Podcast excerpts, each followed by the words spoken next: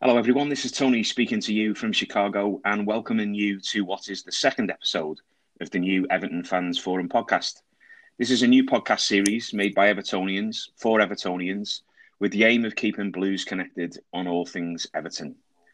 And with Blues in every part in every part of the world uh, to, in today's game, today's episode has got an international flavour to it, and I'm pleased to be able to say that to help guide us through the next hour or so, I'm joined by my fans forum comrade and partner in crime, Joe O'Reilly. Joe, how are you doing, mate? Good afternoon, Tony. I'm well, pal. How are you? Very good, thank you. Very good. It's uh, it's a bit dark here in Chicago at the moment. How's things in Dublin? It's lovely and sunny. A bit, bit cold, but it's lovely and sunny. Very good, very good. For those of you that haven't had a chance to listen to the earlier pods, uh, just a quick reminder that the Fans Forum has now got international representation for the first time. So both Joe and I have got the job of making sure that those Blues that that live outside the UK have got a voice. So that's you know whether they're scousers like myself that have moved abroad or those that have decided that you know Everton is is their team. Later on, we're going to be hearing from three Blues who are actually going to be speaking to us um, on three different time zones from different parts of the world about their Everton story and what it's like to be a Blue abroad and how they came to be and what it's like to be an Evertonian living in a different country and following our team. But first, I'm absolutely delighted to welcome somebody who, first of all, knows what it's like to grow up as a boyhood, boyhood blue outside the UK, went on to fulfil and live their boyhood dream of playing for our club, uh, and then critically went on to score one of the most important goals in Everton's history, which actually uh, was happened this week 22 years ago, and I'm sure for many of our listeners will be something that is etched on our memories. Since leaving the game, he's gone on to forge a really successful career in law. Uh, and has also spent time observing how football has evolved into a global force and some of the implications that that's had in the game, as well as what it means for fans watching their team uh, from different countries. So, a very warm welcome to Gareth Farrelly. Gareth, yeah, very well. Thank, thanks a million. It's uh, I'm, de- I'm delighted to be here and speaking to you. I'm looking forward to it. That's great that you can join us, and I, I think um, um, you and Joe have already got a, a natural connection, given that uh, that you're both from Ireland, and Joe's going to lead us off into the into the discussion uh, today. Morning, morning, guys. Joe, nice to speak to you. Yeah, and you too, pal. Uh, a fellow dub like myself. Uh, again, you you kind of you started yeah, off a whole yeah, farm. Home farm was my club.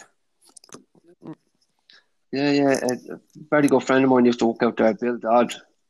Uh, he, he worked on the underage groups, but uh, huge, huge schoolboy team yeah, out there in Home Farm. Strong. Produced a lot of really, really, really, really good players. Yeah, yeah including Nicky Byrne from Westlife. Said, he top, came through there, top yeah. players. Uh, Not musical, mu- musical superstars. it's that funny when they, be, they become be- they, be- they become better footballers as they get older. It's quite interesting. Uh, yeah, just going back, like obviously in Ireland, you know yourself, like Liverpool, United, Celtic as such would be the, the big supporter teams over here. How did you come about to follow Everton? Well, I think everyone supports Celtic anyway. That's obviously one of the parts being being Irish. But with regards to English clubs, for me growing up at that time was that everybody naturally supported the big ones. So, like you say, your Liverpool's, your Man United's, and for me, I saw kind of in 1983. Now, when you think about trying to add backwards or subtract, going back how many years that is, I remember seeing Everton on the TV. And again, it would have been a totally different scenario then. But I remember seeing the kit and I remember seeing the team and I remember thinking, oh, I love that. And that was kind of where my, my interest started. And then that obviously led into 84 winning the FA Cup and obviously everything that went with that. And then into that period of what is arguably Everton's Everton's best time. So everybody sort of followed the path of the Liverpool, Man United, different things. But for me, that was I, I, didn't want to be like that. Everton was my team from the from the start, and that's kind of how I supported and started supporting them. That that was that was where it started for me, really. Did you have many Everton friends? Just oh, myself. Just yourself? It was, it was a, it was a crazy one. You speak to people now, and it's you, you you try to remember back, and I mean I used like every young boy, I'd be in school. You'd be you'd be drawing the crest on all of your school books. You'd be writing the team, and you'd be talking about mm. the if buts or maybes. That that was the team you wanted to play for, and that was your passion, if you like. And I think you lose that when you become a footballer in some ways because it becomes a job and all of the different elements around that. But I've seen it more recently, kind of with my son as he was starting to grow up and seeing it through his eyes and that love and then that interest and things around it. So it kind of brought me back to how it was for me. So I was an Evertonian. I was an Everton fan from as long as I can remember. And Gareth, you, I mean, I know when I was growing up, um, going into school on a Monday morning wasn't wasn't the greatest experience for me because uh, apart from you know that that period in the eighties when we had we had a, a, you know a great a great period and it was a little bit easier. You know, you said that when you were growing up, it was it was through that period, but maybe your son hasn't hasn't enjoyed, you know, some of the the same successes. So so what was it like sort of being an overseas fan and supporting from a different country and sort of going into school? No, well, going to school, it would have been the same banter as people have all the time. I think, like like we say, we talk about conversation today, but the fact was, it was a it was a brilliant Everton team. So the likelihood was they were more often than not winning on a Saturday.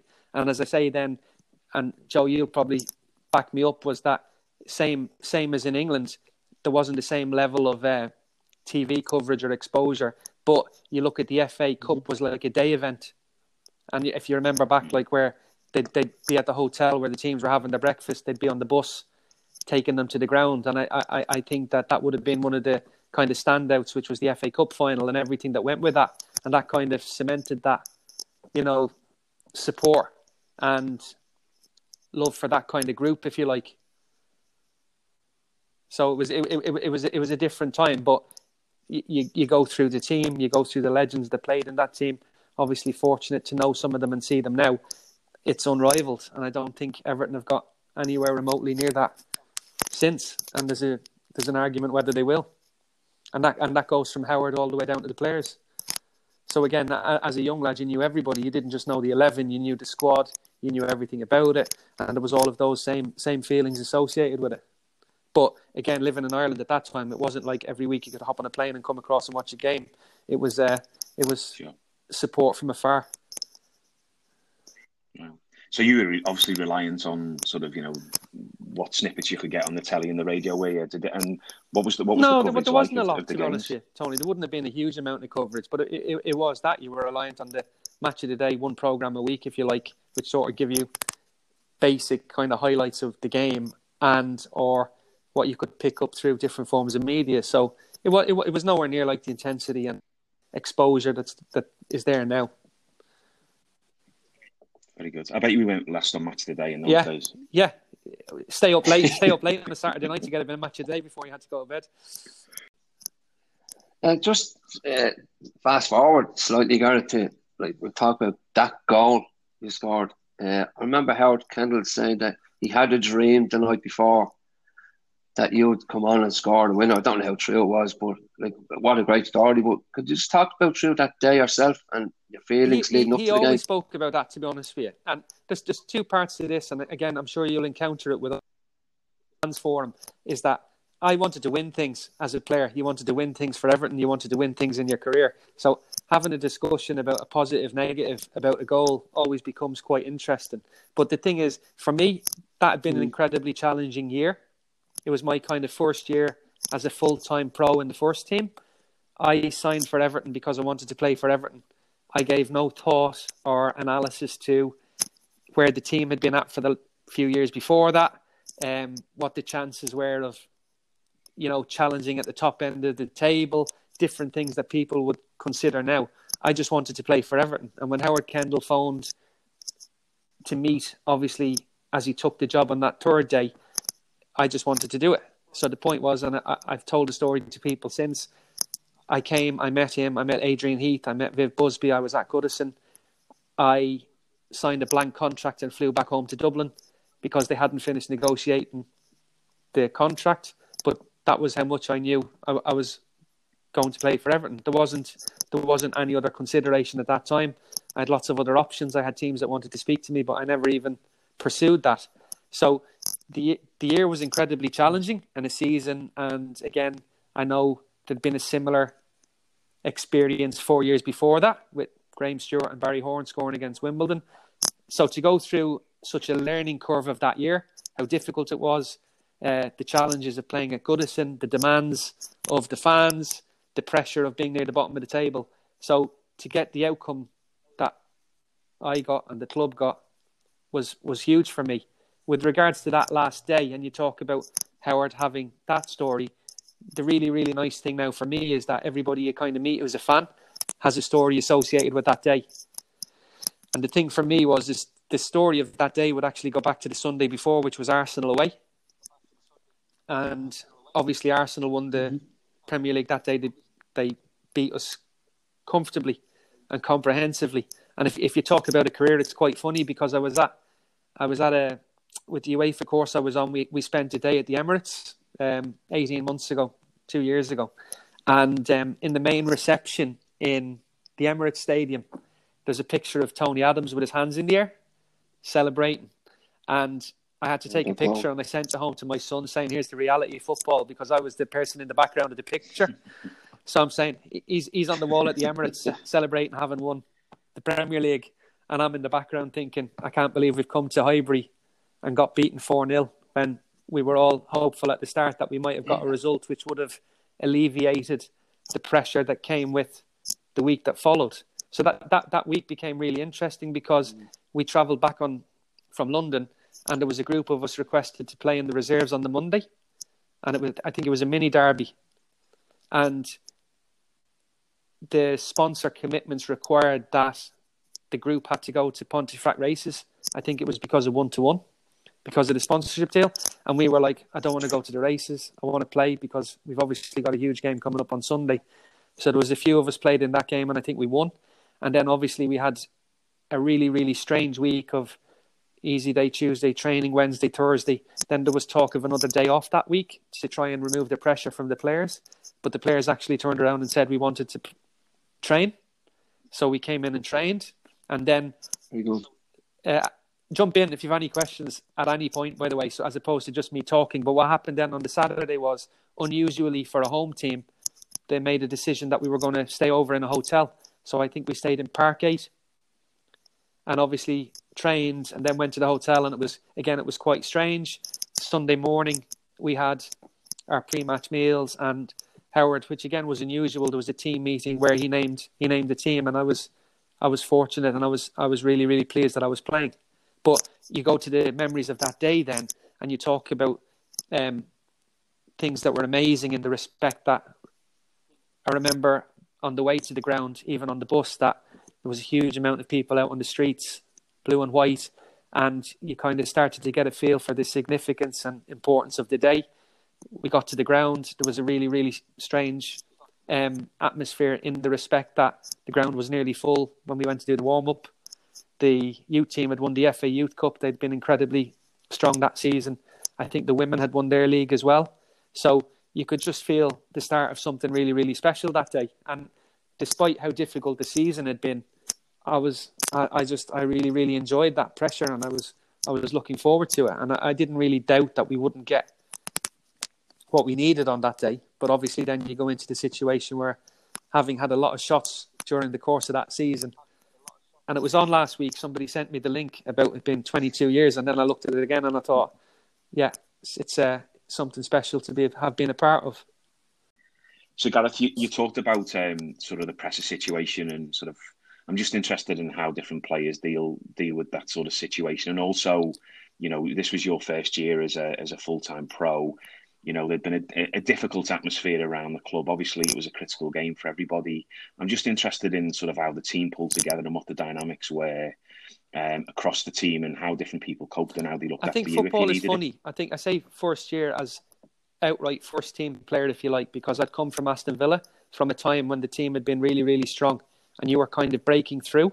So when you when you were your your games, if you like, are coming on as a sub or being involved in the squad was slightly different because you were tending to come into a positive environment. I think the challenge at Everton, mm-hmm. and it came very early, was like that the intensity of playing for Everton. And despite having been a fan from afar, not really having that understanding of that. And then obviously within a dressing room dynamic, you've got within that dressing room who react and whose personalities are kind of different. And then there's a fan perception of some of those individuals. So I think that year was incredibly difficult. And as I say, having Everton having come from like there was the Dogs of War, which is a clearly defined identity and which the fans relate strong within that Everton group.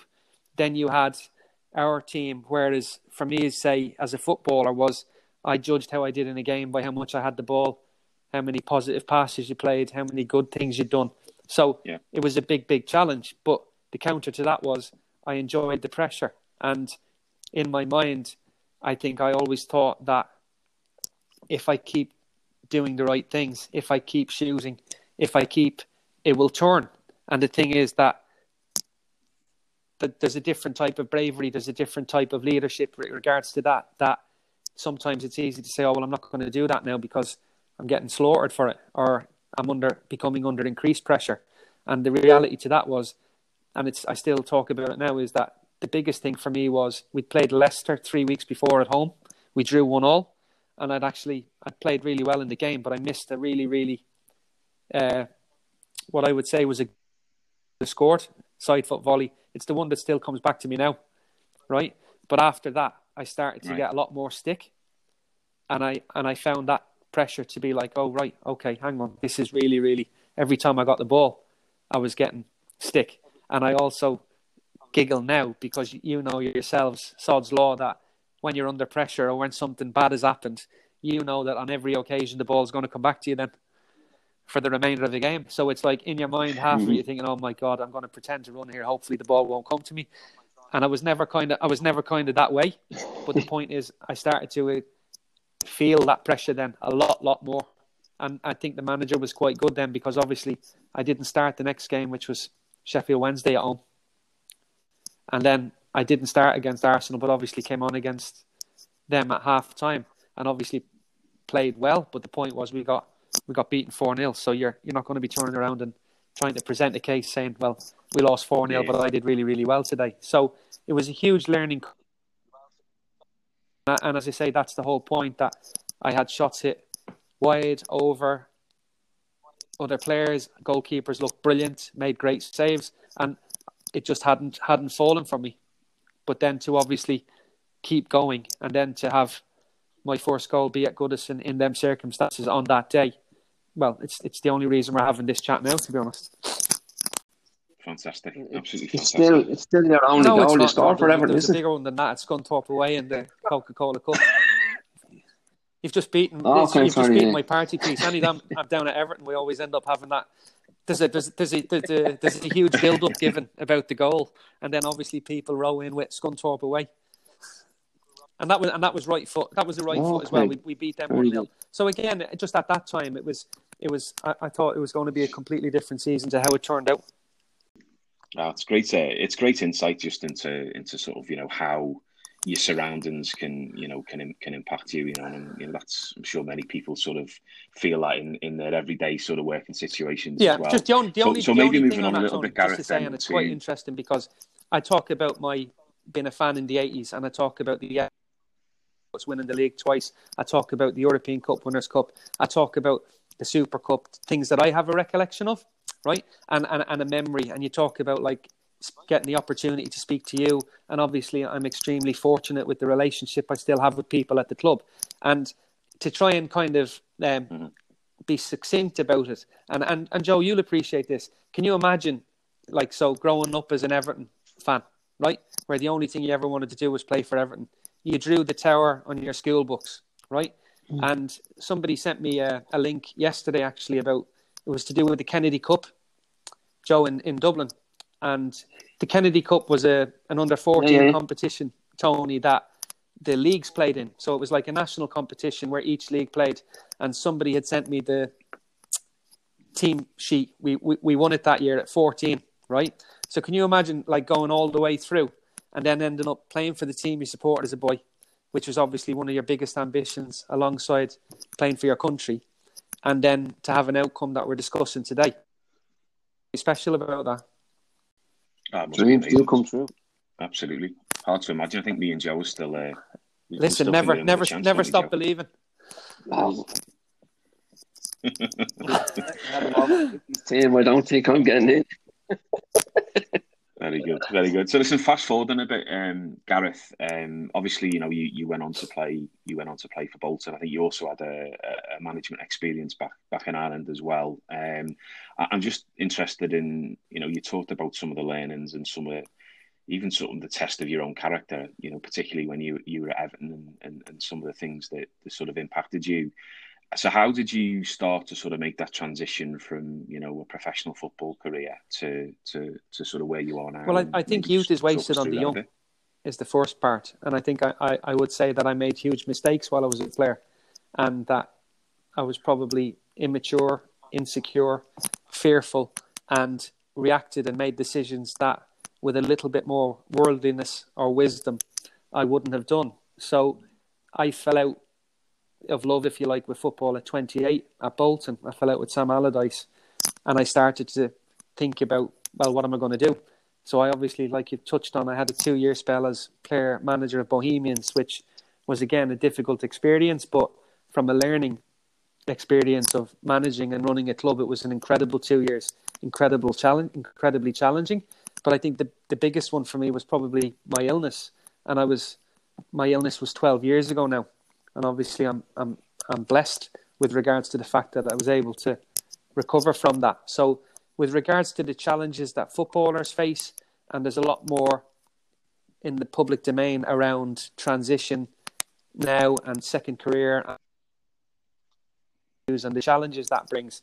I think I was quite lucky in the respect that at 32, I, as all athletes who are incredibly resilient do, I wanted to return to play after my illness. I got fitter and stronger than I had probably been in 10 years, but there was always going to be a question mark over my medical, given given the aneurysm I'd had and given what had happened to me as a consequence. Mm-hmm. So I started to simply started to Google things about sec- like what would I like to do, and it, it coincided with a period where I started to look at my financial affairs and the advice I'd been given while I was whilst I was a footballer. And within my rehabilitation, I'd had a call to the house from the English Revenue demanding money for a scheme I had been put into by my advisor that I knew nothing about. I knew I, I knew about the scheme, but I obviously didn't know about the liability or the exposure I had. So I started to look into that in more detail. I went to visit a lawyer and I had a negative experience with a lawyer and I did what a lot of people do is he spoke in certain terms in the meeting, and I nodded uh, as if acquiescence to, as if I understood a lot of what he was saying, and I didn't.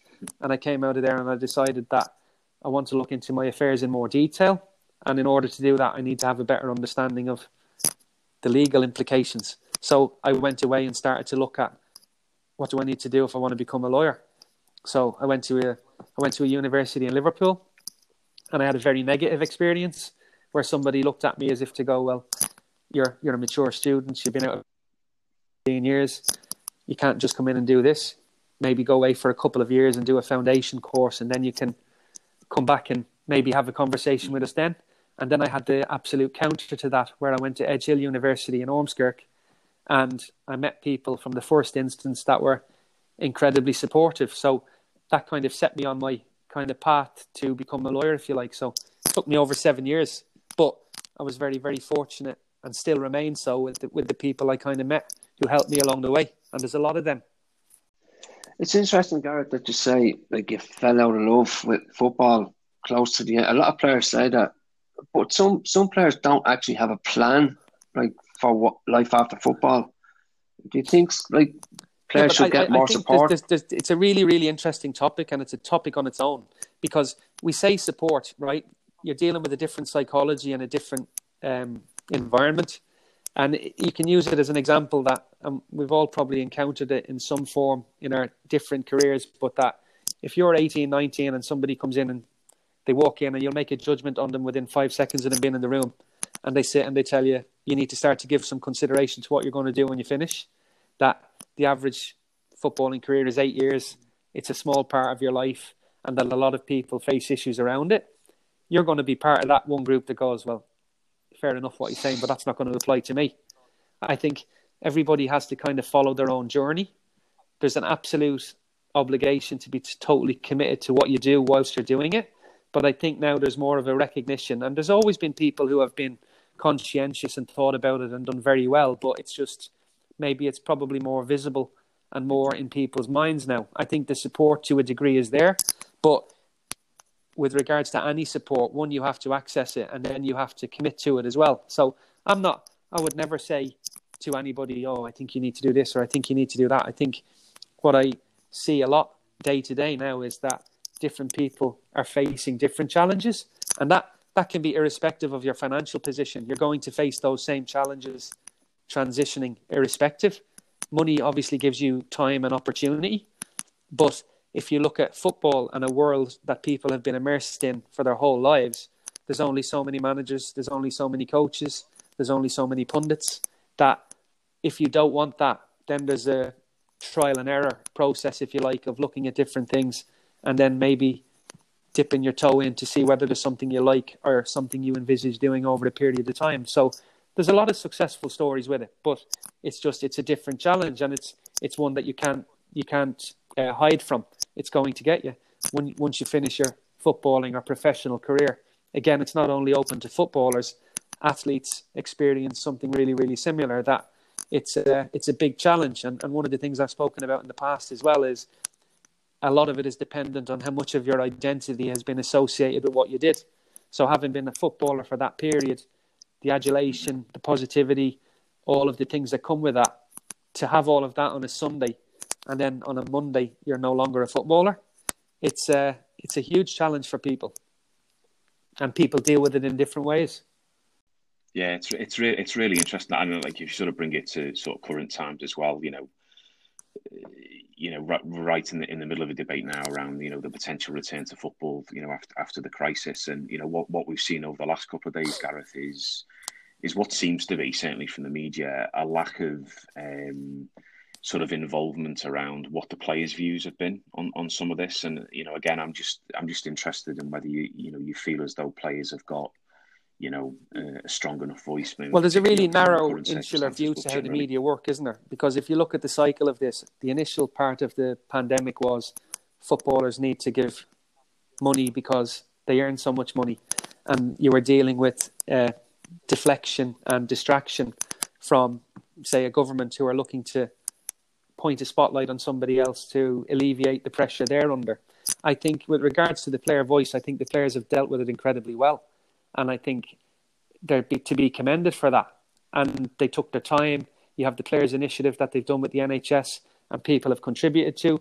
With regards to yeah. the next phase, I was speaking to, I did an interview earlier this morning about it. Is that that is going to become more prominent now over the next couple of weeks as we move to a next phase. So, one of the things that's quite interesting for me is having friends who are around Europe be it legal or be it actual the footballing and sporting um, participants, is that trying to navigate where it's going to get to. But I think the players' union, despite what you would read about in the media, is very, very prominent and has a big role to play in that. And I think that the players have to have that support of people that they can rely on and put their fears to allay those fears, become better informed about all of this because the thing with the pandemic so far is there's very few people want to stand up and take a position where they're basically saying at the moment. So, whilst Germany is ready to return to football yep. this weekend, we're obviously two to two and a half weeks behind them. We've only just got to the guidance yesterday, which was released about how people can potentially return to their training ground.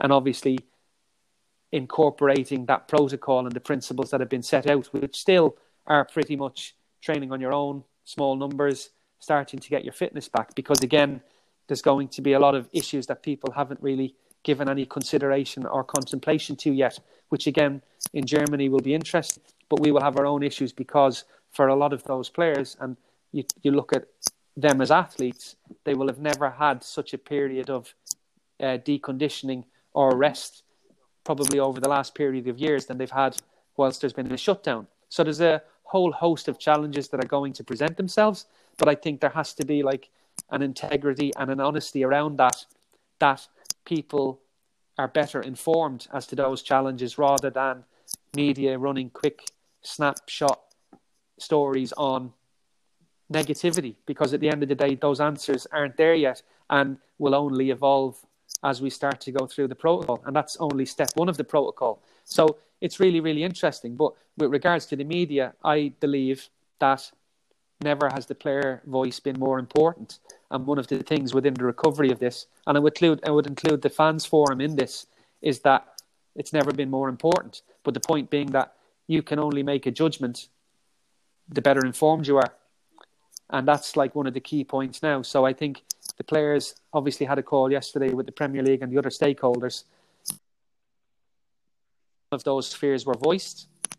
Now you go back to a situation where the return to training is due to start on Monday, although some of the clubs have been doing it already. And then you kind of multiply that and look on a European level where Sweden, Denmark, Germany, you know, they're all moving towards that as well. Spain, Italy. So it's going to be fascinating because nobody here, despite the fact that a date has been given of the 12th of June, that may move. And, and we don't know because, again, we'll only be able to make a decision based on how this initial phased return goes. So it's, it's, it's, it's fascinating. But we talked about football. The scary part of this is, and, and I always say it when I get an opportunity, is I'm only here because of the care I received from the NHS. And that everybody is facing things like that. Yeah. So I don't think footballers are any different, or despite how they're portrayed sometimes, that they consider themselves to be a special case in any way. But sometimes that's the natural default position of a media that are lacking content. I think that's one of the biggest demonstrable things from this crisis again is that you realize that the media and you look at Sky or you look at the broadcasters that without football they've got very little to offer. Yeah, yeah, and I think your point around representation is really important. Um, you know, obviously you talked about it from a player's perspective and touched on fans. I mean, we as a fans forum, you know, we've you know we've tried to do exactly that through this process. So you know, in, in our last fans forum meeting, you know, we shared with the club some of the feedback and some of the concerns that certainly we'd heard from you know from from Blues fans as well on this. So, you know, and they'd given us the reassurance that that was taken into account as they were going into those meetings. But um, I, I, want us to sort of maybe just move on a little bit as well, Gareth. On um, you know, you mentioned there a number of different countries and how the global game um, sort of has an influence now on on football, but you know, and, and how how the game's evolved. And I, I just want us to sort of spend a couple of minutes on that. Obviously, you know, Joe and I have got you know a role here to sort of look at sort of you know the international fans. So I'm just just interested in in in some of those international influences that you that you refer to, and which how you, how you think Tony in, in, in, what way? Yeah, you talked about um, you know you talked about specifically what was happening in different countries, and I know, for example, you know I think you did a, a qualification with UEFA, which took you to um, you know, I think you spent a bit of time in a number of different countries. Um, so again, I'm just just trying to understand why yeah, that international well, dimension no, is, listen, is great question. And the point is because it, it it's a global game, and I think that's that's the reality. So I think I was fortunate that I took part in UEFA Run a Course ex international footballers. It's a 21, 20 month master's program. To give you the short version, it's one of the best things I ever did. Um, the course was exceptional. I met some exceptional people on it who are were transitioning and making their kind of next steps, and have some have moved on to really, really strong positions within the game already, and some are kind of still finding that route and have upskilled themselves to assist with that process. Within that course, we got to kind of travel Barcelona, um, London, Paris. We were in New York, um, and it was it was brilliant to get a, an understanding of basically how the game has changed, the global nature of the game, obviously, and the different sessions were based on a particular topic, be it marketing, um, stadium management, uh, UEFA competitions, um, marketing, every, everything that went with it. So it, it, it was a brilliant course. The people that delivered the course were exceptional. But I think what it did do was exactly the point you've made, Tony, which is make you aware above and beyond what we see here. And I think you talk about the globalization of football. I think the MLS is getting stronger and is going to continue to do so. I think that's and that can be seen already with the expansion of the franchises. I think here the Premier League has always been a global brand, and that one of the really interesting dynamics with regard to their position now because with their success brings a host of different challenges now for the 20 holders within the Premier League around looking to finish the season because of the financial implications for all of the clubs if they don't. And then obviously looking at fans around the world as well, the German model and how that works, the 50 plus one, and the input and the respect with how they all deal with each other. So for me, it was amazing to be exposed to all of these things that as a player, you have that with their earphones in. It's great. You just go in, you put your boots on, and then you go and play. Whereas when you retire and step to a whole new area, you only realize how much goes with it. And I think understanding of that and probably a different type of respect for how the game works.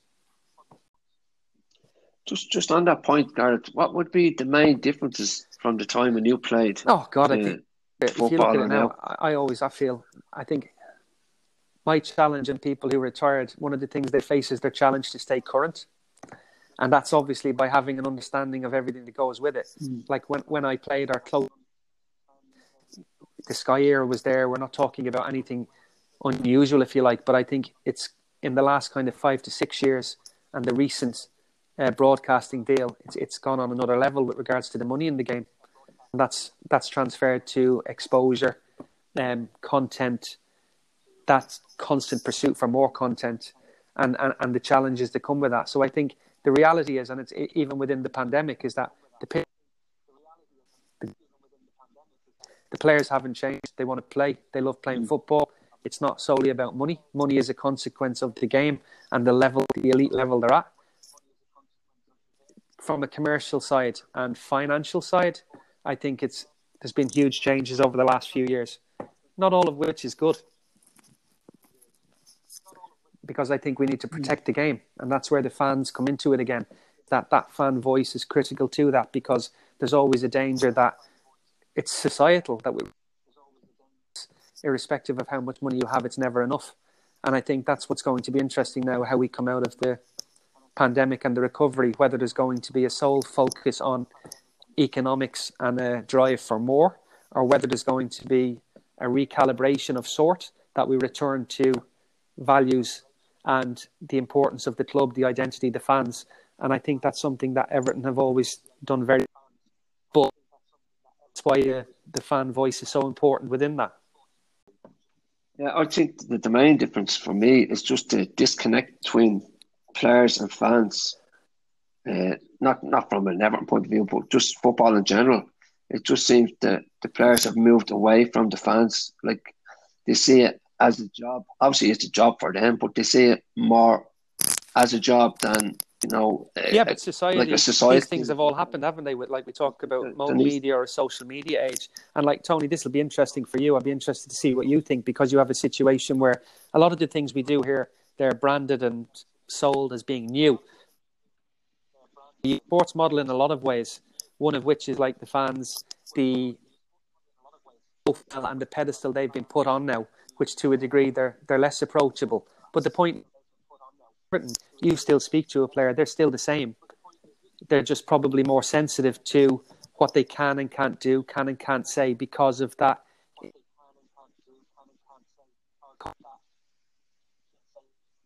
It's on a it's on a platform within of them having done it, so that there's a degree of insularity based on that and how that's happened already. So the disconnect is probably a consequence of the game as well. I think that you go to Goodison and we talk about the new stadium is obviously a hugely important thing in the context of Everton as a club.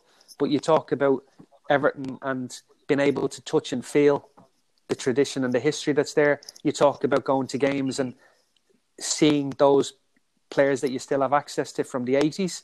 I, I, I can go back even more. You talk about the likes of Joe Royle, you talk about Derek Temple, you talk about um, Martin Dobson, you talk about lots of people who I still meet now, Pat Vanden Hauwe, um, Ian Snodin, lads that are there, and you still have that access. But I think this is my point about a lot of the changes in the game are not necessarily for for good. The player has changed. The personality of a player has changed. Their perception has changed. The level of wealth has facilitated a degree of detachment, and that's one of the things that fans probably struggle because being a fan is all about emotion, isn't it? and, and, and, and a natural association that mm. they're our players and everything that goes with that. And that's where that's where the game has changed exponentially now.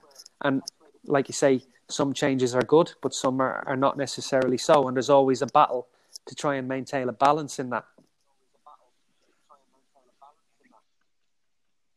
Yeah, I think I think you raise a really good point, Gareth, and I think you're right. I think this is going to be tested. Uh, I mean, I'm not just talking about Everton; I'm talking about the game as a whole. Um, you know, post the crisis, to see to see how you know how this. I mean, you only have to look at the debate now around, you know, football without fans. So I think there is, and for, from Everton's perspective as well, I think you know, again, once we you know, hopefully we come through the crisis. You know, we've got some critical points in our future in terms of the transition to the new stadium and what that means. And you know, to your point, you know, how do we hold on to you know to those values that you know that Everton's associated with? So it's going to be it's going to be interesting. Now, yeah, I've got course. one one last question for you, Gareth. If that's okay before before we let you go. We know you're a busy man. yeah, no, still awake. We're still we're still with you.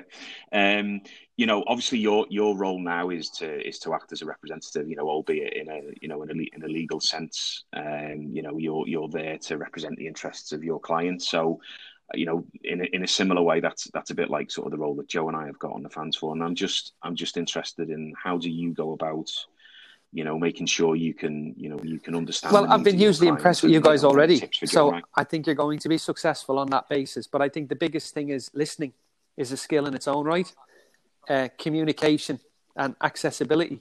So as I say, the the more of a presence you have, and obviously the more people get to see what you're about, and obviously you've got a huge presence and profile already, is that those will only develop and then you you you look to build your relationship with the club and those things kind of work together. I know there's a lot of people you're dealing with at the club already who are who i rate incredibly highly. I include mo in that mo Magazi, and that they're they're aware of it. Richie kenyon is hugely impressive. Mm-hmm. so you have that access and obviously people are listening to you. So the more you do and the more credibility you build and, and you, you'll do that anyway because of how you operate and with a degree of professionalism within what you're doing, I think it will be hugely successful. And I think it's it, it's a it's a positive relationship for everybody. The fans forum are listened to, which is what fundamentally what people want. But then also with the club as well, it's a positive thing because there's a degree of trust there around your relationships. Very good. Well, yeah, we'll uh, we're going to be talking to a few Blues later on. We've actually just launched a survey of our international fan base to do exactly what you just described and listen to what matters to them. And we'll be talking about that in a little bit more detail uh, with uh, with some of the Blues that we're speaking to from um, from from Denmark and the US later on. But Gareth, listen, thanks very much for, for giving no, us thanks your time for having today. me. It's been a really interesting discussion. Um, yeah, no worries. Take care. uh, we, we look forward to look after yourself. No worries. So big thanks to Gareth Farrelly there for giving us his time and also for sharing his experience as a blue that grew up abroad. Uh, and also some of his observations about how the game has changed and evolved since he was a player and particularly you know how the global nature of football uh, has really taken taken a hold of the game and the impact that that's had. And that that leads us to the second part of this episode uh, about sort of the whole global theme and what that actually means and global reach means for for Everton and Everton as a club We've now got over 50 supporters clubs right across the globe. So for the next sort of 30, 40 minutes, we're going to be hearing from three Blues uh, who follow our great club um, from abroad and from different countries and different cities about what their Everton story is, but also what it's like to, to follow Everton from afar. So I'm absolutely delighted to introduce Michael Setterberg. Uh, Michael, who is chair of the New York Evertonians um, Supporters Club. Michael, welcome. Yes, thank you. Thank you for having me. Looking forward to the discussion. Yeah, us too. And also um, George Hacopian, who is from a little bit warmer climate uh, and from the Hollywood Hills, who is chair of the Southern California Supporters Group. So, George, another very warm welcome to you too. Thank you, guys. Thanks for having us. And we'll we'll ask we'll ask we'll ask the guys in a minute, um, sort of what their Everton story and how they became a Blue. But uh, we're going to start with our with our another one of our guests, um, who's got an absolutely fascinating mix. Um, uh, it's um, it's Franco Bonelli. So Franco, uh, as you will learn in a moment, is uh, an Irishman of Italian descent uh, who now currently lives in Denmark and runs the Danish Toffees. Have I, have I got all that right, Franco? Uh, yeah, more or less. Um, yeah, quite a mix, I guess you can say. um, very good, very good. Well, it's a great mix. So, Franco, tell us, you know, how how did you how did you become a blue? Um, well, I think like a lot of people, I guess it's uh, it's my dad, and I think that's where the the real story comes from because obviously with the name, is uh, he's Italian. Um, he moved to Ireland in the mid '70s, um, back when there was a big immigration out from Italy, um, and of course, obviously that's not really so typical that an Italian comes over and follows an English team. But when he came to uh, to Tipperary, where I'm from, uh, Clonmel, um, basically he just wanted to be different. When he got there, everybody supported Liverpool, so he just said, "Ah, I'm going to follow the other team." So uh, that's kind of how I uh, got into it. Um, I believe the first time I had a real connection with Everton was in early 1985, I think it was. He was after come come back from uh, Wembley in uh, in '84 um, in the cup final uh, against Watford, and he brought out some of his uh, flags and scarves that he had um, he collected from when he was over. Um, and I think it was just from that moment, I was just about, uh, yeah, four, four and a half years old. And I think that was pretty much it from that day. I just uh, fell in love with the club and, yeah, the Blues, and it's been, been there ever since. Fantastic, fantastic. And how did you end up in Denmark? Um, airplane. no, no. Uh, that's an even that's an even longer story. Um, my son lives here, so uh, I just had an opportunity to come over and, and work, um, and obviously be closer to him. Um, and that, that was it really, yeah. Um, and I obviously, yeah, yeah. The rest is history, as, as yeah, it's great. Fantastic. Well, yeah, I know you're right. I think uh, I think many of us have, have got our, our, dads to thank for this. So yeah, uh, he definitely made the, the right choice when he came over. And Michael, what about you? How did um, how did Everton come into your life? Yeah, so I uh, grew up as the youngest child in a family. So I had an older brother who was big into the sport, played it uh, throughout his life, and I was kind of riding his coattails, learning more about it, kind of getting into it myself.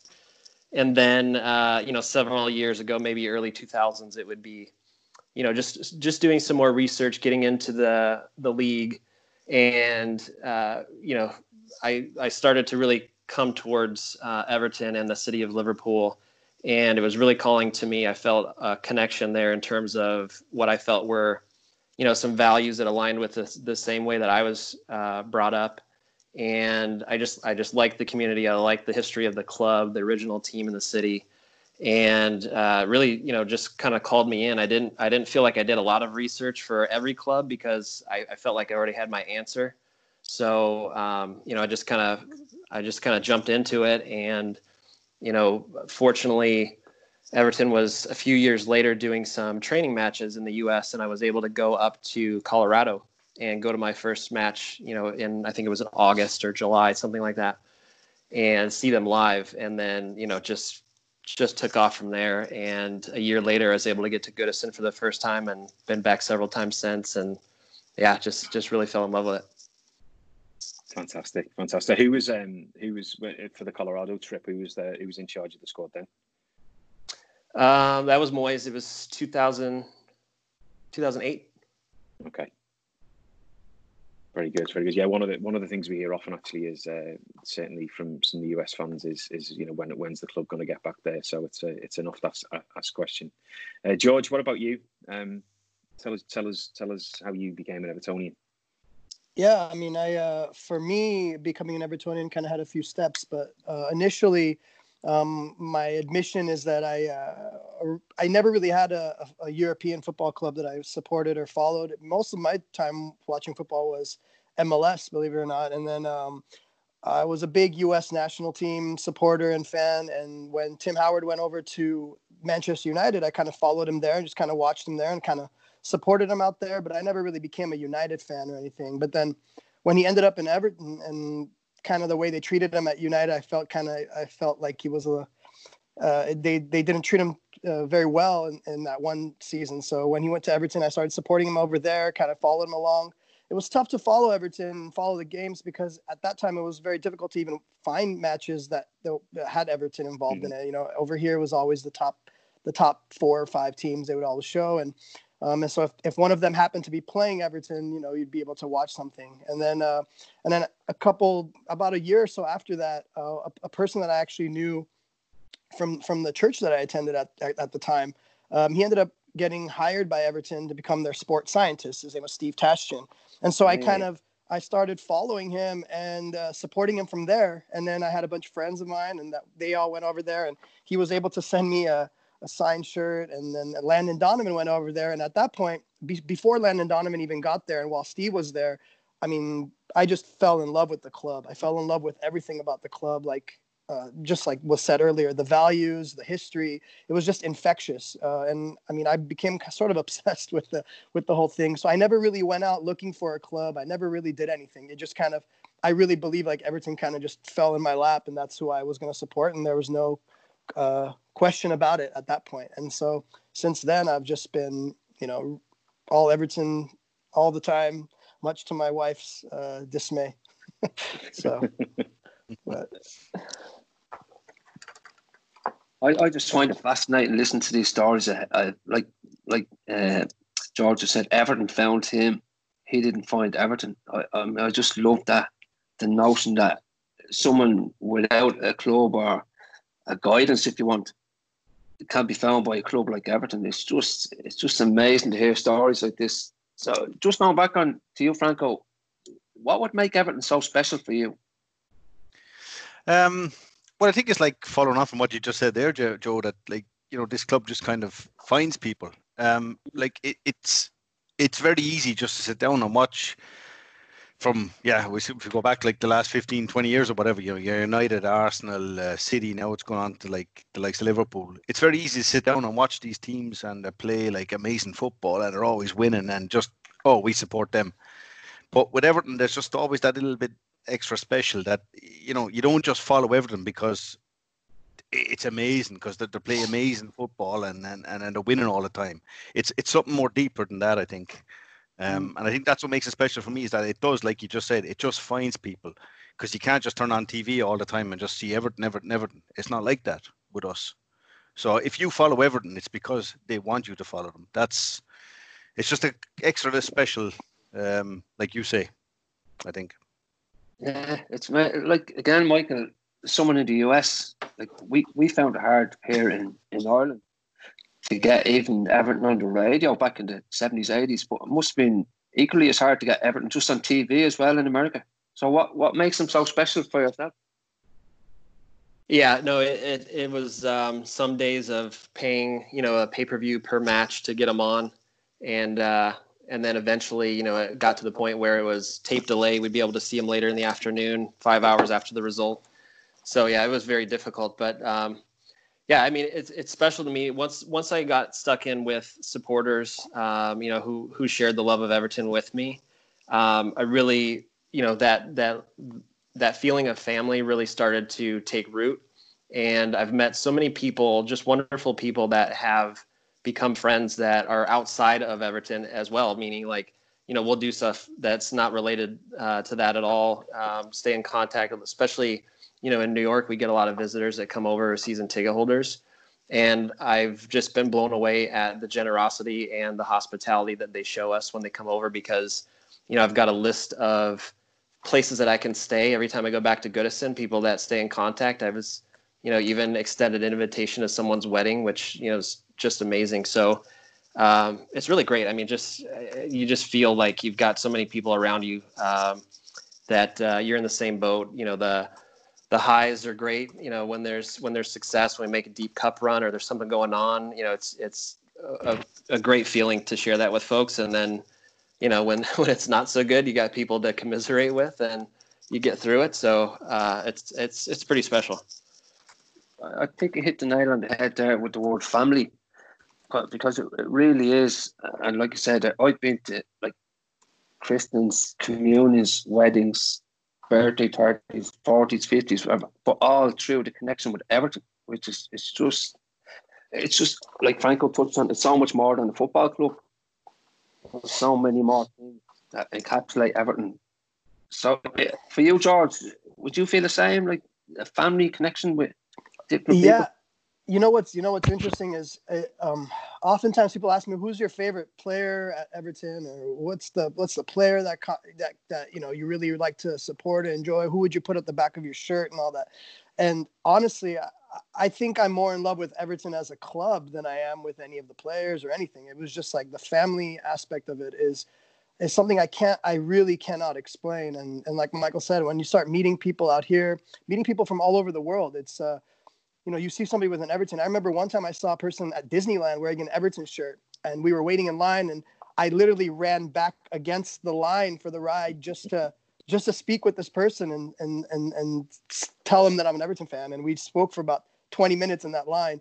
Um, so it's uh it's just it again, like I said, it's infectious. The the family uh, atmosphere, the family kind of the, the treatment of one another, um, where you know you can come from all walks of life, all different kinds of places, thoughts. But when you come in and, and you support Everton, you just become one, and it's just uh, um, it's something that I pass down to my children, and you know my son is obsessed with Everton as well, and and uh, and part of that I think is the welcome that he gets from the the supporters and and the entire the entire thing about being being a part of something. You know, it's a, it's it's a unique kind of family. It's not just a football family. Uh, it's mm-hmm. it's a little bit more than that.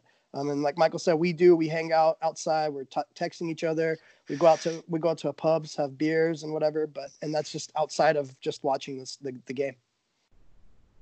Fantastic, absolutely fantastic. I, I, think what you said there as well about being part of something was something that um, you know I moved out here with my family last January out to Chicago um, from the UK, and you know the first, you know, no word of a lie, the first sort of objective for us, certainly for me and my two boys who are, are Mad Blues as well, was you know how are we going to get our everything fixed where are we going to watch the match uh, you know and, and, what's going to be our routine um, to sort to sort of do that. So you know I've sort of got quite involved in the sort of Chicago Toffees now, and sort of you know, we, there's a crew of us that meet regularly to sort of to, to sort of watch the game. I, I just how how you know what what's the makeup of the groups that you that you all work with um, and, and and that meet up in the pubs, and what's what's what's the the regular routine you have to to watch the games? Maybe start with you, Michael. Yeah, so um, you know, fortunately in New York City, we've got a pretty good cross section and a, and a big population to pull from. Um, so I, would say we've got a, a pretty wide ranging group in terms of you know a lot of folks that are uh, expats that have come over um, either from the UK or Ireland, um, and many you know who've been here for for many years who integral in starting our group. So um, that's really kind of the core at at how we got going. You know, 15, 16 years ago. And then, you know, as things picked up and we started to move from, you know, tape delay matches to, to live matches and people could come in and join us, you know, groups started to go from three people to six people to 12 and so on. And so, you know, you do get a lot of folks that are, you know, similar to me in the sense that um, kind of found Everton on their own or Everton found, found us and, um, you know, are not from the UK or, um, you know, don't have someone in the family who passed it down to us. So, people who kind of like you know first generation so to speak and um, you know then we also have uh, on a on a on a regular day match day we have a pretty good sampling of visitors as well. I kind of alluded to that earlier. And so you know there's so many folks that come over to new york on holiday and seek us out and make sure that they pack their everton shirts you know for a week while they're in new york and um, you know really put on the calendar well in advance. You know sometimes we get notices from people that say you know, hey, I'm coming over in January and it's like eight months away and, and they've got it circled on the calendar to come join us. So the atmosphere that we have on, on match days is, is really fun because we're able to kind of, you know, bounce around from our regular friends that we see week in and week out. And then also meet new folks that maybe are there for the only time, you know, they may come back five years later if they're back on holiday, but um, the only time we'll see them again is, is online and, and keeping in touch and things like that. But um, yeah, I mean, for, for a match day, kind of ritual. I admittedly am usually always scrambling to get on the train and get to the pub. So I'm always trying to, as the doors open at each stop, try to update my feed and see what the what the lineup looks like and, and figure out what the team changes are. And then, uh, you know, maybe I'll, I'll get in a, a few minutes before kickoff and, uh, you know, try to try to keep quiet um, and, and not bother everyone as, as we're watching intently and then catch up at halftime. And then, of course, after the match as well. So, uh, it always turns into a fun day for us. That's great, and of course you had DCL and uh, Tom Davies visit you not not so long ago as well. Yeah, we uh, tried to hunt them down on the streets. They were busy with Fashion Week, and one of our members, uh, he works in uh, that industry. He he helps set up the audio for a lot of the shows, and uh, he caught him outside of a, I think it was a Michael Kors show, and uh, got got a nice photo with the two of them, and caught up with them a little bit, and uh, yeah, it looked like they had a, a great time visiting the city. I'm sure they'd they'd uh, come back any chance they get. Yeah, they looked like they had a good time. And is it true that they take their fashion tips from you? Yeah, yeah. I, w- I wish I could say that. Very good. And what about what about um, what about in Denmark, Franco? What's um, um, are you in are you in Copenhagen? No, no, I'm actually quite the opposite end of Denmark. I'm about 20 kilometers from the German border. Um, so the complete geographical other end of Denmark. Um, but when when uh, the credit must go for the club to, to Johnny Sørensen in uh, in Copenhagen, actually. Um, I tried a number of years in vain to start this off, um, but actually it was I think it was about two years ago. He he contacted me. We've been over to a game together, and he actually contacted me suddenly and said he'd actually uh, got a reply from Everton about starting the fan club. Um, so if I was interested in coming in with him and helping, um, and that was yeah two years ago. Um, and we've it's kind of um, yeah we're getting there. It's, it, we're only the second year now we've been established, but there's there's quite a number of Blues actually. I was quite surprised. Um, obviously, there's a big red presence being being Denmark. Um, but the places I've been in Denmark, you do you do see you know the occasional uh, blue shirt going around. Um, and we, we try and get up and meet up for games if we can in in um, how would you say uh, somewhere in the mid midpoint um, of Denmark, but it's not so also easy um, right. when you live in very different ends of the country. Um, so I think that the focus we've we've talked about next year is kind of getting more together with uh, the different um, local groups and and meeting up. Um, because generally speaking, on match days will be maybe on a on a, on a good derby day will be maybe yeah 10 15 people in in a pub uh, full of reds but then we'll always have our little uh, always have our little corner um, but when i came first um, 10 years ago yeah it's almost 10 years ago now actually i got working in an irish pub obviously um, and uh, some some danish guy had heard that i was that there was a new irish guy in town and he supported everton um, and there was this guy crazy to meet me um, and joe knows him actually Rune. Um, and it turned oh, okay. out he was a blue. Um, and he just had to come and see uh, the Irish guy working in the pub who supported Everton because he had never met he'd never met an Everton supporter before from uh, outside Denmark. Um, so it's it's it's kind of yeah it's it's it's not so easy when you're one of the the, the smaller clubs if you say in rabbit ears. Um, but we, we have our fun on the days. You know, we go to the pub and we watch the games, and whether it's Copenhagen or down here where I am, or for just sitting at home, we, we keep in contact with each other. You know, and uh, we always have the banter. So, yeah, well, as you say, it's great that everyone still comes together, and uh, you know, certainly what um, you know, I don't think that any blue abroad or anywhere actually can be can be can be accused of being a glory hunter, uh, given given some of the leniency we've had. So the fact that the fact that we're all still rallying around, I think, speaks uh, speaks volumes. And what about um, George? I was actually lucky enough to to visit um, some of the crew when I was out in, in LA not so long ago. Uh, unfortunately, yeah. we, you and I missed each other, but um, so I've actually been in the pub where you know you you go and watch the game. But what, what about? Tell us a bit about the makeup of the Southern California Blues and your routine. Yeah, I mean, Southern California is a bit of a challenge. It, it, was a big challenge when I first became, you know, kind of interested in meeting up with people because they would kind of meet in a bunch of different places, and the the guy that was in charge really at the time uh, would always post a bunch of different pubs that you might be able to meet at, or he would just say, "Okay, guys, where is everybody going to meet?" And uh, the nearest one to me ended up being in Santa Monica, and that's quite a bit away from where I'm at and so I, re- I I would refuse to drive all the way out there because I would just come back always upset and had to have this long drive home um, mm. after after a poor match, you know. And so for a while, my routine was just waking up with my kid and we would just watch the games, and that's kind of how he grew up in, in supporting Everton. We just kind of watched together. Now. Um, what, what we've kind of been able to do is we've kind of been able to hone down on a couple main pubs so that when people do come, when they do visit from other places, we're able to say that this is our main pub. So our main pub right now in LA is in, in Studio City, and so our match day for us is I wake up early in the morning. I wake my son up if he's not up already. We get dressed and then um, try not to wake up the rest of the house, and we head out to the pub. There's a bunch of us usually, um, especially if we're doing well. Uh, people show up a lot easier. Um, but uh, we get there. We got our. We got to have our full English, and then um, maybe have a Guinness or something uh, before leaving out again. But um, you know, we have a pretty good time together. Uh, a lot of people that are, you know, they come from all walks of life, and you know, the thing about LA is people don't realize a lot of people are driving uh, quite a long ways to come to these pubs. So we've got people that uh, are driving from, you know, they're about minimum 25, even 30 minutes to get to this pub to watch Everton. So if the match is at seven in the morning, they're leaving their homes, you know, minimum uh, earliest or latest, I'm sorry, 6:30 in the morning. So, um, so there's a lot of um, commitment to to watching Everton here in LA, especially uh, on the West Coast, anyway. And um, you know, so we've had to kind of open up some. We've got some people that now do it in Orange County because Southern California is so large. So we have an Orange County group. We have an we have groups of people that are meeting in the Inland Empire. Uh, and then we have our LA uh, meetup, which is uh, now in Studio City, which is nice because it's closer to Hollywood where visitors usually end up staying around. So we've had a few we've had a few of the players uh, visit us as well. We had Victor Anichebe visit us a couple seasons ago um, to to watch a match with us. Unfortunately, we got destroyed by Arsenal that match, but um, but it was nice. It was nice for us to be together. Yeah.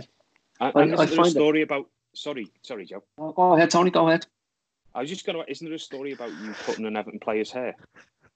Yeah, yeah, that was a that was a funny one. Um, uh, was, Lee that was uh, um, yeah that was that was an interesting one because um, normally whenever uh, we find out that a player is out here visiting um, we usually just as a joke hound them down on instagram and just kind of tell them like hey if you want to hang out with us and i ended up posting something to michael keane saying hey you know if you ever want to hang out with a bunch of la evertonians hit us up you know and sure enough, he messaged me right away and said, Hey, I have nothing to do in the next couple hours after the gym. Do you want to meet up? And it was kind of weird because I'm like, Hey, you know, you can't get anybody to be there in, in an hour in LA. It's impossible.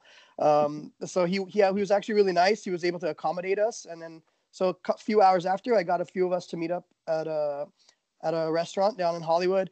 And then he just kind of asked me what I do. And I told him I'm a barber. And again, as a joke, I told him if you ever need a haircut with you and your friends before you guys head out, let me know. And again, sure enough, he messaged me and said, Hey, bring your son over to the house that we're staying at and bring your barber stuff and bring your tools. If you don't mind giving us a haircut. Um, and so it was just like that. And so he ended up playing, he literally played with my son for about an hour and a half, just him and my son just playing football together. And we're just kind of like hanging out. And uh, he was definitely a, a, very, very down to earth, down earth guy and uh, really embodied what it is to be an Evertonian, I, I, I think. That's I, I I just love listening to stories like that, like incidental stories, you know. But it just it just makes so much more special, and and listen to the stories about how how far people will go, like be it getting up early in the morning or staying up late to watch Everton. It's it's it's just that it's fascinating, really really is. But uh, just just leading on, uh, as you know, we're doing an international fans survey and uh, getting views of Blues from right across the, across the globe on what they want uh, for themselves and their club from Everton and the fans forum as well. So, just going back to you, Michael, what would be important for you, uh, like needs wise, as an overseas Evertonian? Yeah, you know, I think that um, there's there's a lot of things that are are done done well and help us stay connected. And so, you know, the the list of things that you know we're looking at I wouldn't say are, are too long. I think just maybe enhancements off of some of the things that we're already doing. I know one in particular um, that's near and dear to a lot of uh, supporters clubs. Um, you know, New York being no exception, is a lot of the things that we want to do to help with, um, you know, charitable functions and helping out EITC and things like that. So I know uh, a lot of the chapters we do things on our own, and sometimes you know we help back in the uh, the community back on Merseyside, and then also do things to help our own communities. So just thinking that you know as we we develop that more, maybe a, a closer partnership with EITC and doing coordinations where maybe we're doing things together um, across some of the chapters, and um, you know even maybe throwing in some friendly competition to help um, you know raise funds and and do whatever we need to together as a group. And maybe we'd be able to leverage some things in terms of materials that, you know if there's flyers that we can send around to our group uh, electronically or even print them up and bring them to the pub to give them uh, details about you know what what the campaign is all about. Things like that where Uh, you know, maybe if we just kind of leverage one another and do things uh, consistently, we'd be able to be a little bit more efficient uh, and and just kind of do things like that. So that's one that's come to mind. Um, I know, you know, we've we've talked about um, you, you talked about the surveys and things like that, which I think are really great because that's a way that our folks can feel involved and provide value back to what you what you're all doing uh, with the club. So just the outreach like that, I think, is very appreciative or appreciated. So whenever we're able to just share our voice and, and share thoughts and feel that we're we're part of that discussion, I think that's also very important. Yeah, I, I think one of the main remits myself and Tony have is getting more and more international players involved in the process, especially with the fans forum. So, Franco, would you have any ideas or queries that you'd like to put across, not just to us, but to, to the club itself? Um, yeah, I guess I think it's um, we all go from different dynamics because we're all obviously living in different parts of the world, etc. Um, but I think for for us, speaking from uh, I guess a selfish point of view, coming from Denmark, it's it's um, it would be nice if there was more um, interactivity among the clubs. Can we say um, maybe something I, I, discussed this with you and Mick before about something like maybe uh, yeah, I know they have the end of season tournament, but maybe more uh, more events during the season involving different fan fan tournaments uh, or fan groups. Like they have you know the the um, the tickets for the supporters clubs um, where they get the reduced price for some games. Maybe on those weekends we could maybe um, do some more activities involving more fan clubs because um, I know speaking for some of the Danish guys they would love to get involved with some more of this kind of um, international things can we say on the weekends if we were over in Liverpool um, so that might be something going forward maybe uh, even if we were just to organize it ourselves um, because it's always nice just to meet in the win zone, and have a pint and all that before the game. But you know, sometimes it's nice to um, just kind of break out and do something other than just the match on match day, um, if that makes sense. Yeah, exactly. Again, it goes back to the, the thing earlier, like meeting different people from all walks of life and different countries, different genres, everything. So yourself, George, what, what was you really look like to see from Everton themselves, the club? to help uh, help the Adventure Club? Yeah, I think um, I think as a I think the club in the recent years, maybe in the last year or so, has really done a lot better um, in reaching out to the to the clubs, to the supporters groups around the world, um, especially in the United States, as I guess. And you know, they are trying, it seems, to kind of connect some of the American players that were uh, that have played and kind of connect and remember, remind the, the the supporters and the fan base of why you know they they kind of fell in love with Everton and all that. Um, I do think that it would be nice um, again to to have those kinds of outreach kind of things again, uh, which they've done okay in the in the last year or so. Like I said, um, I think that in terms of uh, the supporters groups, I think maybe more things to maybe help the supporters groups um, reach out to one another or um, perhaps connect them on a global level to kind of you know again showcase supporters groups showcase things that the supporters groups are doing. Uh, just like michael said we've done a lot a lot of the chapters here do a lot to kind of help out and give back to uh, eitc and things like that. So i think that would help uh, maybe send out more things that we can give away or raffle out uh, just to help out with kind of connecting us um, on a global level. Uh, and then just for, for the united states especially i think in terms of branding, I think Everton is where I think that's where the work needs to be at this point is to kind of get the brand of Everton into the United States a little bit better. Uh, I think I have a lot of ideas or opinions on that, but um, that's a different s- situation than just reaching out to the supporters groups. Yeah, some some really common themes there, and actually, we're, we're not quite finished with the survey yet that uh, that Joe referred to. It, it, runs until the twentieth of May, so there's there's still a few days left for people to respond to that. But you know, some of the things that you you've all raised there, uh, we've certainly seen um, in some of the interim results in the survey. So, you know, look, I think you know Joe and I are going to take it upon ourselves now to to make sure that we give that that that feedback back to um, you know back to the club. Um, uh, just again, just maybe just one quick question to to all of you. You know what you know you sort of Joe and I have made a big play around sort of having international representation on the fans forum. So what what what do you want from us? I can take. I can start if you, yeah. Um, well, I think for all of us, I think it's we'd like to say thank you for a start because it's a really good uh, that we're, we're finally feeling that we have a voice. Um, because I think one thing is that you're down on paper as a as a fan club, but I guess with with um, events like this, you're feeling really really a part of um, actually the club. Um, so I think it's just basically a voice is what we would look for, and I think going back to what George just said, he hit the nail on the head with the word branding. I think that's that's a big thing because we would all like to see the Everton brand grow um, wherever we are, um, because we're all in competition with uh, you know other teams and and and we all love Everton, um, but we would like to see it obviously more, um, and just for you guys to be there to give us a voice. Um, of course, you can't do everything. You can't do everything everybody says, um, but if you could just just be able to listen to us, the fans, and and um, maybe yeah, take that to the higher powers to be. I think that's that's good. It's a good start. Michael. Yeah, no, I think uh, I think Franco made a really great point there. I think it's it's really about um, just you know hearing from the clubs here and and helping us get that message back to the club. I know that you know sometimes the different supporters clubs around around the world have different and unique uh, challenges that that they come up against, and so we can't solve you know every one-off problem, but you know certainly there's things that um, you know we probably all share in in terms of you know hearing from our our members that you know would would enhance their experience. So you know I, I know uh, ticketing can be difficult, um, so you know we can't just uh, snap our fingers and get tickets for everyone. Um, but there are folks that certainly you know want to want to come over and and make somewhat of a once in a lifetime trip over, and uh, we you know always want to be able to accommodate them. And I think the club's been doing doing good with that. Sometimes you know it gets a little tricky depending on the match, and especially if it's an away match, things like that.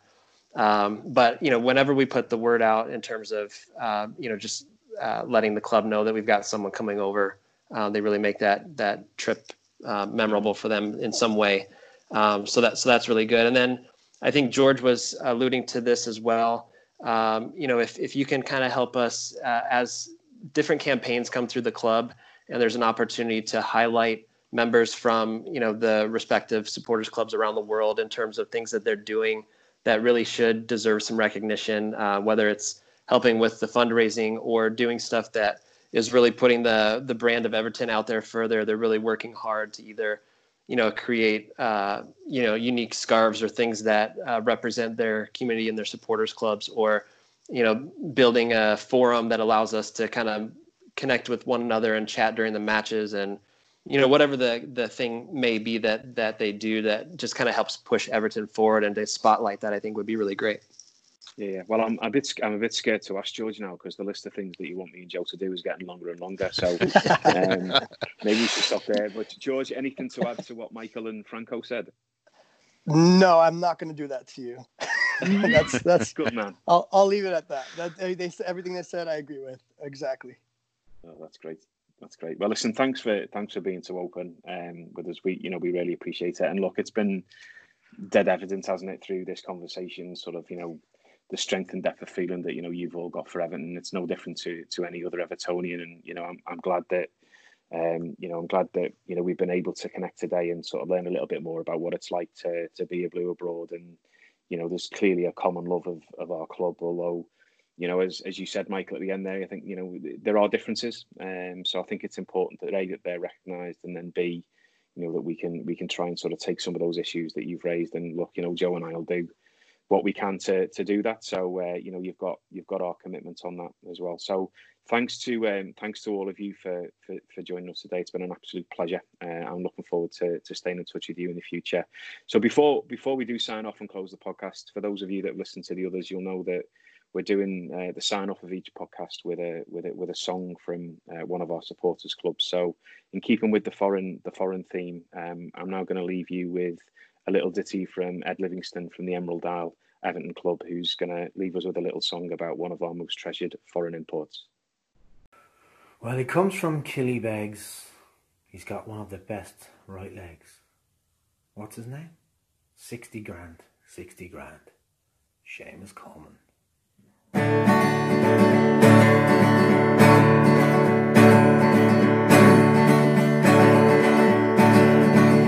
60 grand, 60 grand, Seamus Coleman. 60 grand, 60 grand, I say.